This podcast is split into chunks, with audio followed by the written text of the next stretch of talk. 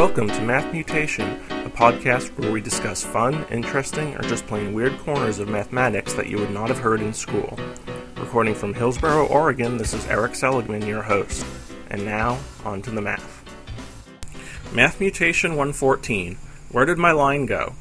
Suppose I were to tell you that you could show me a long straight piece of cake and I could start eating it in such a way that if you're just patient enough to wait an infinite number of minutes, I would hand you back an amount of cake that in some sense was the same as what you started with, despite having eaten enough that I now had as many pieces in my tummy as you had on your plate.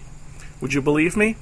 Well, there are some physical limitations here, such as the slight matter of the infinite minutes and the slight explosion we might get when I start biting into the cake at the atomic level.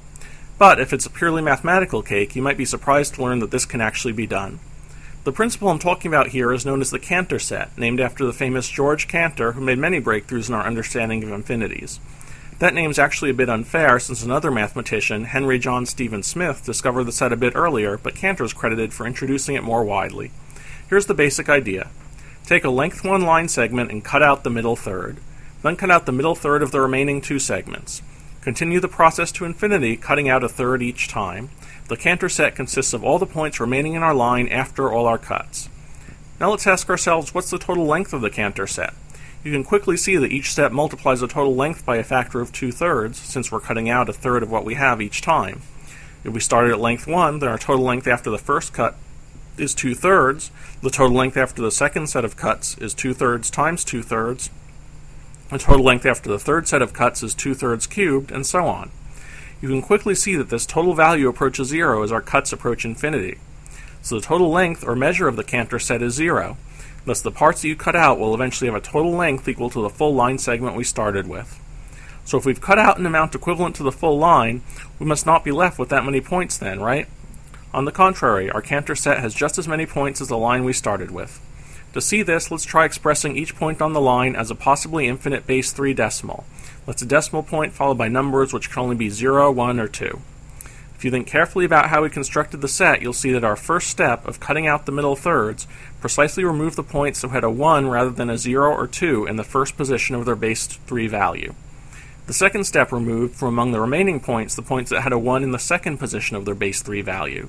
After our infinite number of steps, the Cantor set contains precisely those numbers with only a 0 or a 2 in their base 3 value 0.22, 0.020, 0.00222200, and so on. Now comes the clever part. For each number in our Cantor set, map it to a base 2 decimal where all the 2's are replaced by 1's. Because our set consisted of all possible decimal combinations of zeros and 2's, this means we've mapped our set to another one containing all possible decimal combinations of zeros and 1's. But in base 2, every number is a decimal combination of zeros and ones. So this mapping shows that for every point in the real number line, a corresponding point exists in the Cantor set. And thus we have as many points in the Cantor set as we did in the original line, despite its total length being zero. The Cantor set has a number of other interesting properties.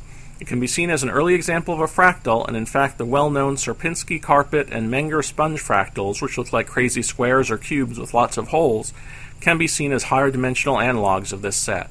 It's also a totally disconnected set. For any two points, look at the first ternary digit where they differ, and you can divide the Cantor set into closed subsets based on that digit, where the two points will be in different ones. In other words, find the first digit where one of them's a 0 and the other one's a 2, and just divide the Cantor set based on that digit, and we'll see the two points will be in two different closed sets. A bunch of other interesting properties, a bit too complex to detail in the podcast format, are also described on the Wikipedia page linked in the show notes. Overall, I think this is yet another great example of the counterintuitive consequences of dealing with infinity. This idea was said to be an important step for Cantor on the way to developing his general theories of infinite sets. And this has been your Math Mutation for today.